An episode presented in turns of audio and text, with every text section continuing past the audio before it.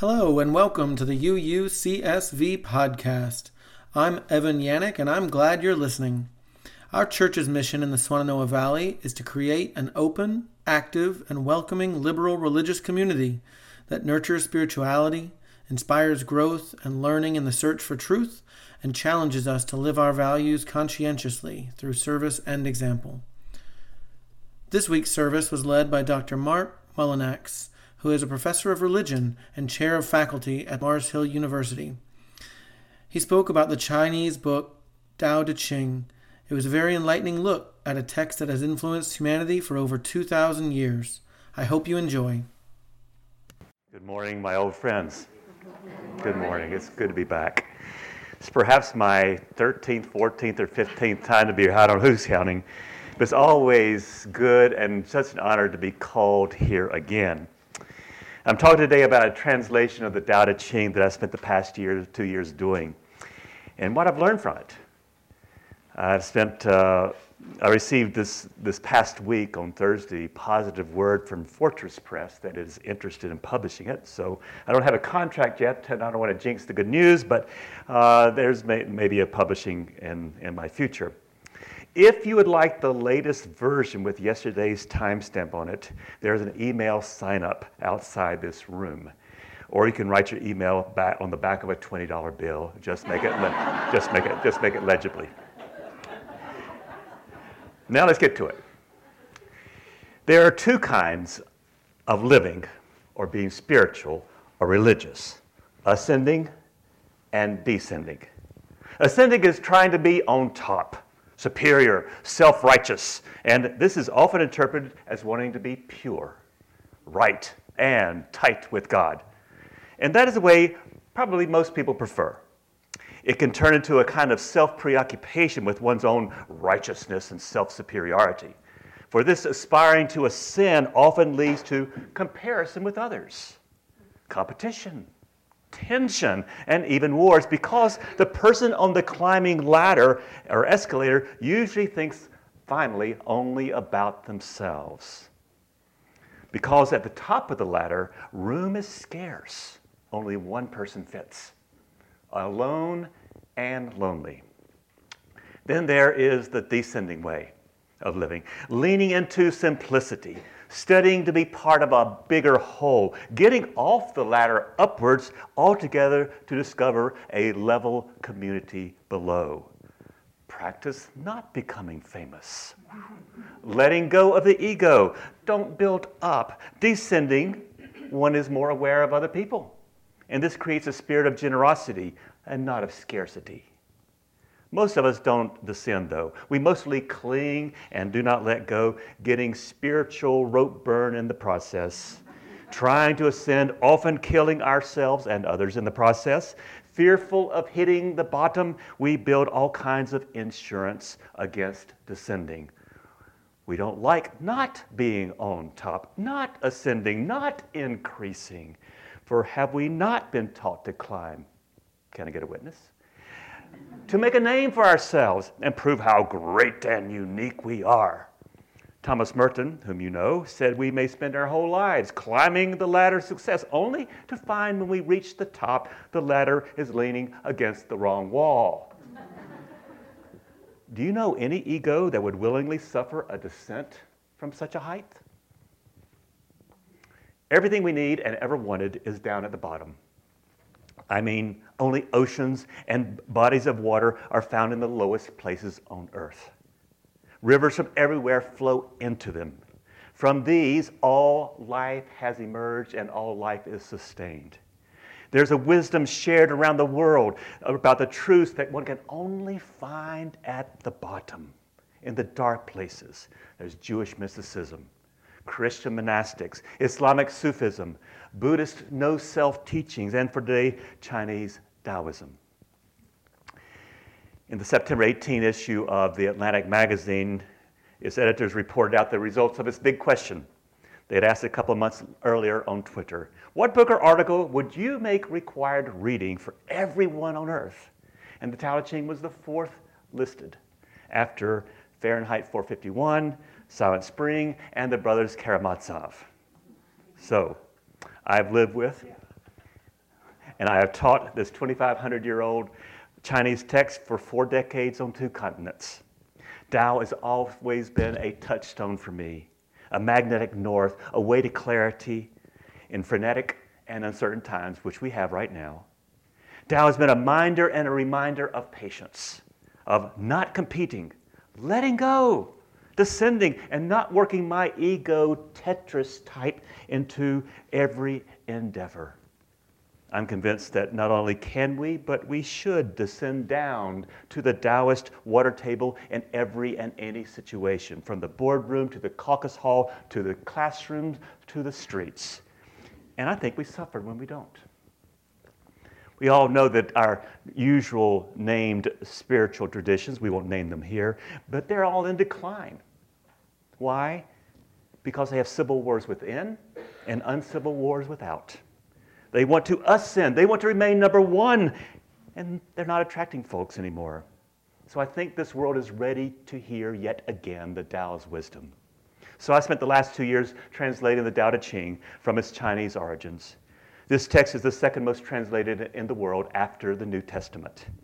What have I learned from a 2,500 year old text from the other side of the world? First two warnings.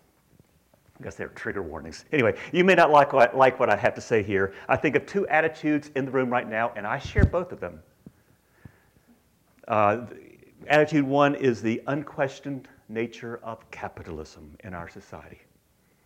While this economic system is the one that we all bring home the bacon in, which has structured all our retirements, yes, which has built this wonderful facility, and from which we all benefit, the Tao is anti competitive, not interested in branding itself adverti- or advertising its reputation or, or building anything through market forces. Capitalism is an ascending way of life, one of winners and losers. But Tao is a retiring principle, laid back and cool, to use our 1960s slang. Capitalism is about ownership. Tao shows that ownership comes with a high tax attached to it. A person operating with Tao is uniquely and actively not interested in getting rich or famous or competing because Tao is like water. And here's where I read some of my translation. What would water do? Verse 8 tells us dwell in lowly settings. Tune the heart, strings of your heart mind down in the fathomless places. There, earn a master's in humane relationships. Speak simply. When governing, practice skilled fairness. In daily work, practice competence. From such skills, one will know the timing of every justice. What would water do? Stay low. Or there's verse 66, which I called power to the low. Consider how lakes and oceans enlarge because they, being the lowest, welcome every stream and river. Naturally, seeking the lowest is what makes itself great. So the one who would be chief on high must be the humble servant of the low. By following the people is her progress measured. The best leader seems weightless. Her subjects feel no threat or harm, so no one tires of praising her. Now, the second attitude, which is also with me, is that of the social justice warrior attitude that quickly reacts, often in anger, to injustice, to bullying, to inequity. We turn on the news habitually, and our blood pressure rises at the latest national or international stupidity or outrage habitually. And do you feel and think as I did, if just, if only I were in charge, things would not happen this way? Yeah. You can raise your, yeah, you can get a, yeah. Well, Taoism asks us, first of all, to retire from outrage, withdraw being in charge of the universe, and adapt to Tao's often slow, glacial ways of changing things from the inside out and from the bottom up like water dripping on and carving a stone for millions of years, change will come. And that change is beautiful. Real change does, does not come through the barrel of a gun. Sorry, Mao. But through the kind of patient gardening process that every parent knows. As Bruce Lee commented, be like water.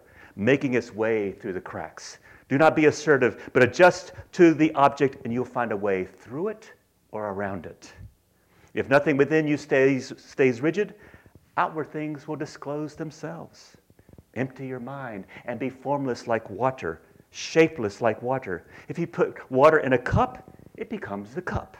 You put water in a bottle, it becomes the bottle. Put in a teapot, it becomes a teapot. Be water, my friend. Okay, Marc, what is this Tao? Well, it's inscrutable, it's unscrewable. We're at a Western idea, we would call it God, but God without human form or personality or personhood. Like a God, Tao creates and brings beauty and, and, and life to all creation. And we are each of us infused with its presence already. We're each infused. Every particle of the world operates by Tao's DNA.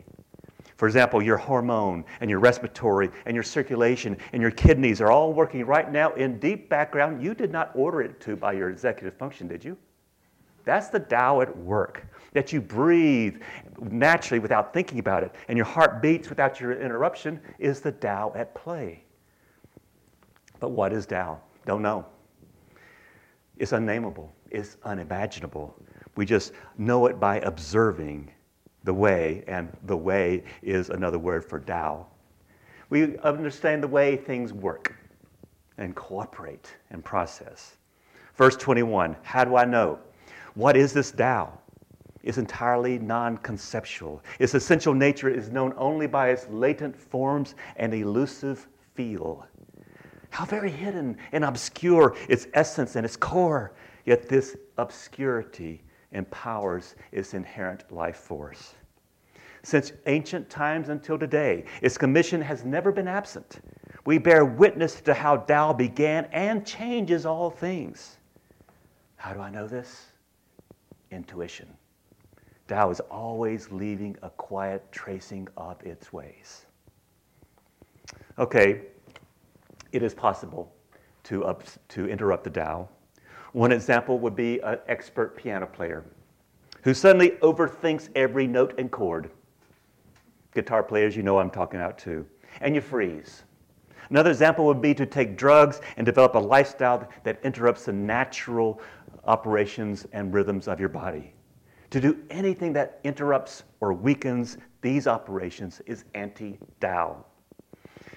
Now, co- I'm going to speak a lot about Wu Wei in the next few minutes because cooperating with a Tao is like Wu Wei, which literally means non action, but that's not it exactly. But it's better translated as natural action or not interrupting or not blinking with things, not interfering with what is already at work in the natural order of things. Because as we ascend, those of us on the ascent line, we can interrupt so much with our egos hell bent on ascent. We in our control freaking. Control Freakers Anonymous, we meet after the, after the yeah, yeah. But with, with our my highway, my way or the highway thinking. Just look at how we've interrupted our Earth's natural processes. Practicing Wu Wei would be to cooperate with the way things already are and are meant to be. Think of Wu Wei as non manipulative steering. Yes, we're actively able to engage the world, but not with our thumbs on the scales.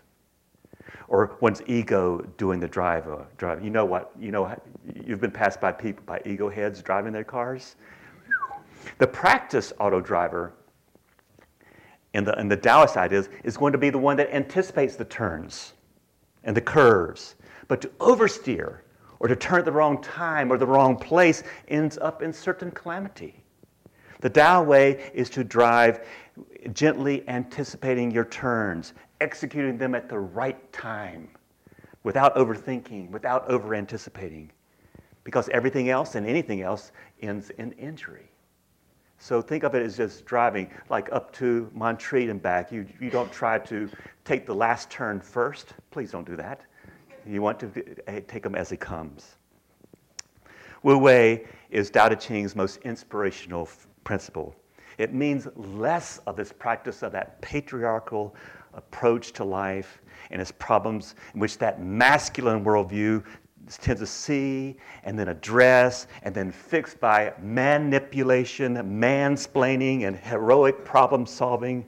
Instead, the Taoist is counterculturally feminine, non interfering, receptive, open, womb like, a valley instead of a pointed peak, a process instead of a result.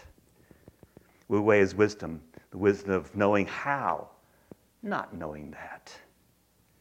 There's a famous story in which a butcher tells his master, the Chinese king, how he cuts up an ox. At first, he confessed he suffered very greatly, overthinking his tasks and dulling many knives in the process. But after years, his instinct sort of took over. And he says, Now my senses stand still, and my spirit acts as it will. My knife never dulls. That is Wu Wei. It is not inactive but it is active in intelligent, wise ways. Let me give four practical examples of Wu Wei in your life and mine. You ever had a sticky lock? Key wouldn't go in. You jam it, you force it. What happens? It breaks off. Instead, jiggle the key to find that little sweet spot. That's Wu Wei. Second is of a sailor trying to force forward progress in a strong headwind. Pointing the boat directly into the headwind, you go make backwards progress. But just turn that rudder at alternating 45 degree angles and you tack and you get to where you're going. The third example is if you're caught in an ocean riptide, and some of you may have. The way to lose your life is to struggle against it.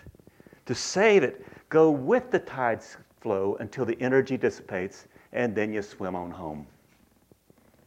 The fourth is by a recent novel by Richard Powers. I highly recommend Richard Powers' The Understory, published a couple years ago about the hidden power of trees. He quote, I quote this Wu Wei practice. The best and the easiest way to get a forest to return to any plot of land is to do nothing. Nothing at all. And do it for less time than you might think.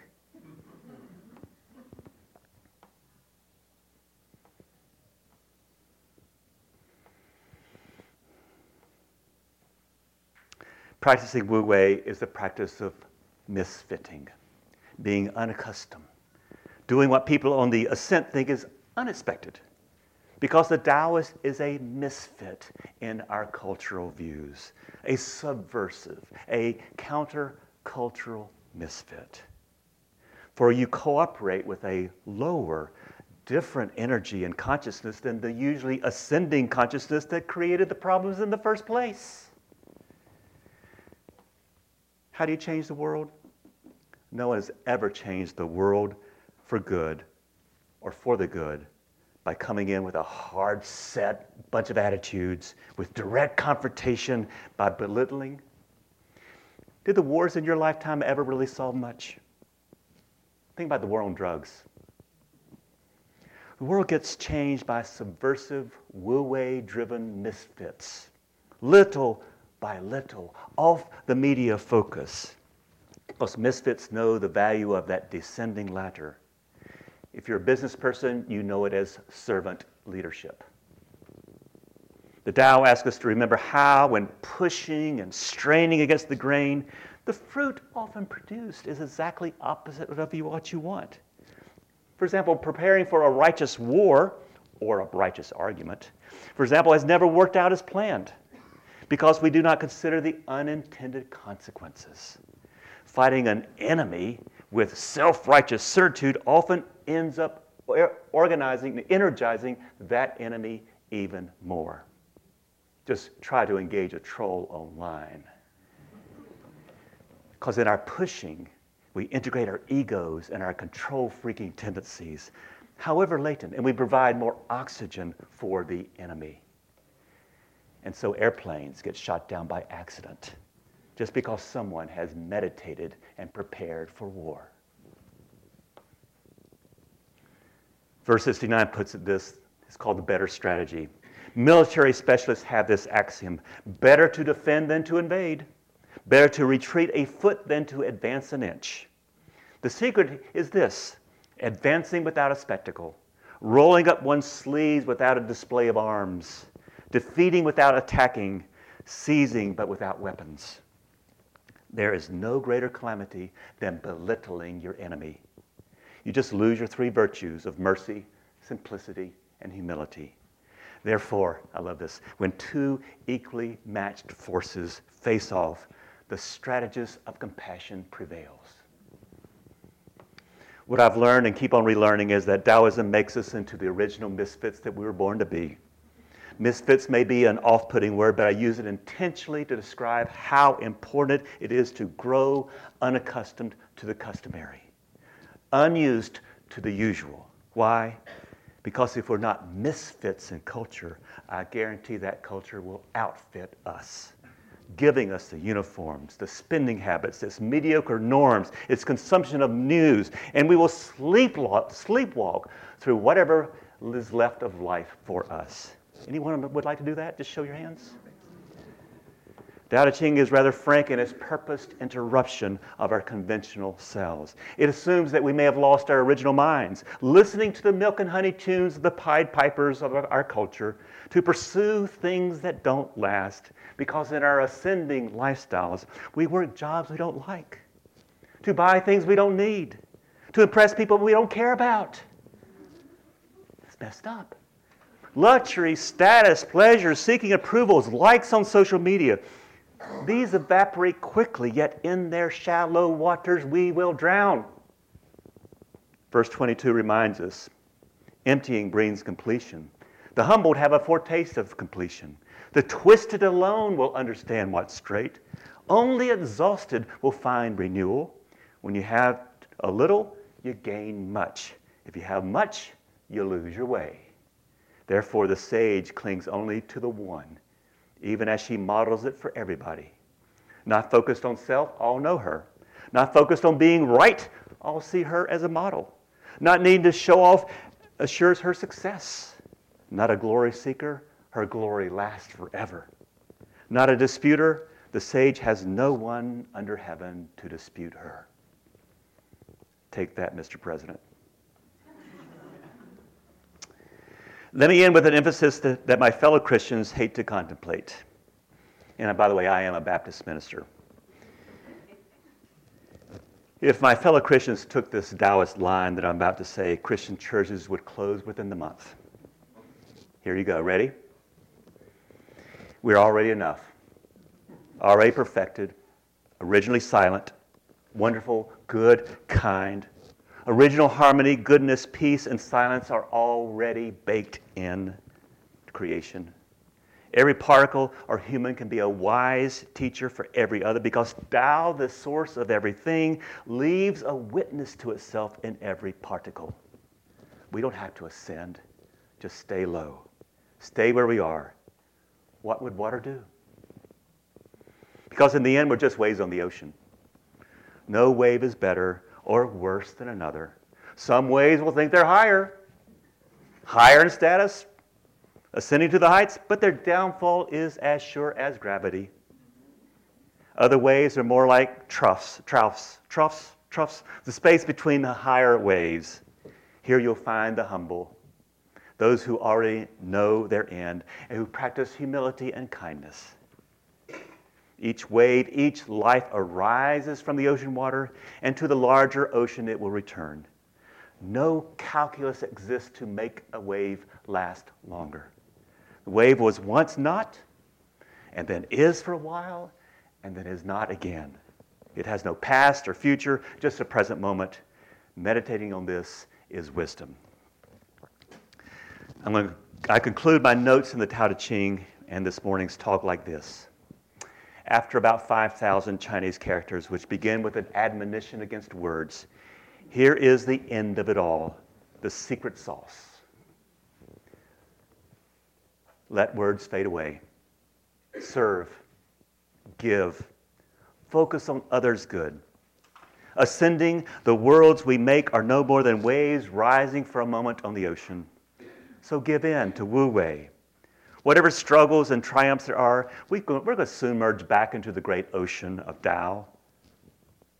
So, in the meantime, be of good cheer, of love, serve whenever possible. What more important things can one ever, ever do? Thank you. Thanks again for listening.